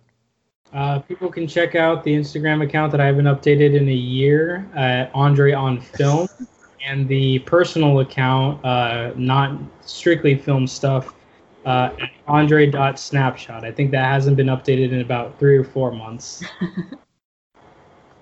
Good. I'm glad we're all keeping everything up to date. Really good job. I like to keep people on their toes. Well, the cobwebs are just a little less dense on the personal account that you got there, Andre. So yeah, there you go. All right, Roxana, where can people see you?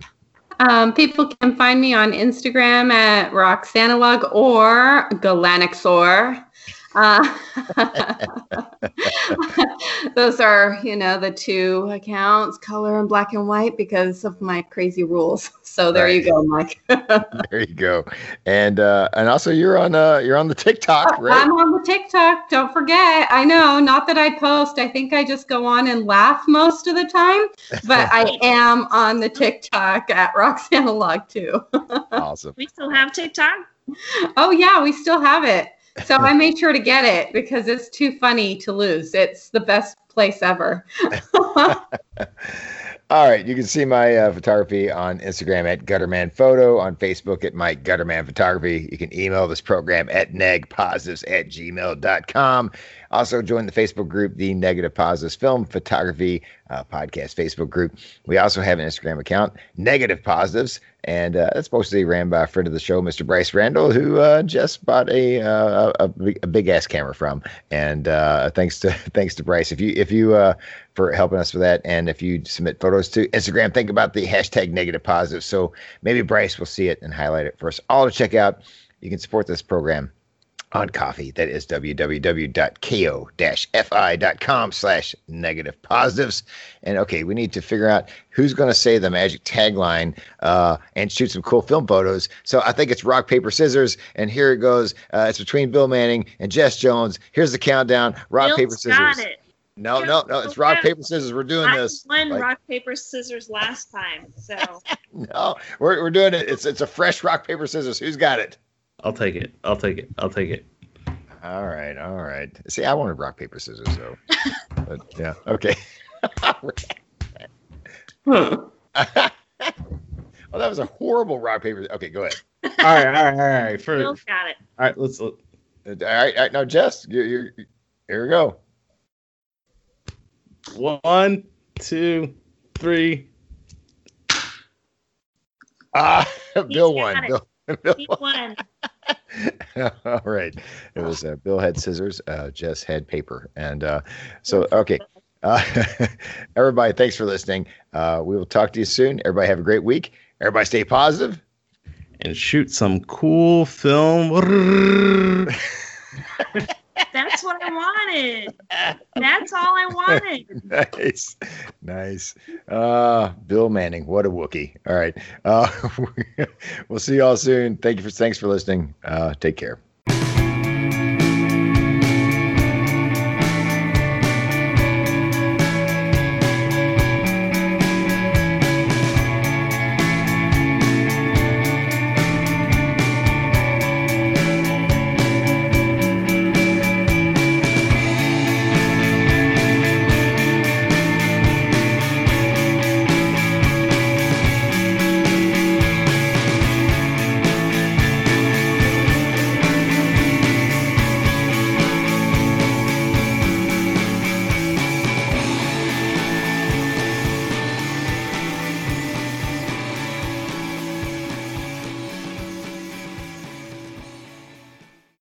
Gutterman Cave Production.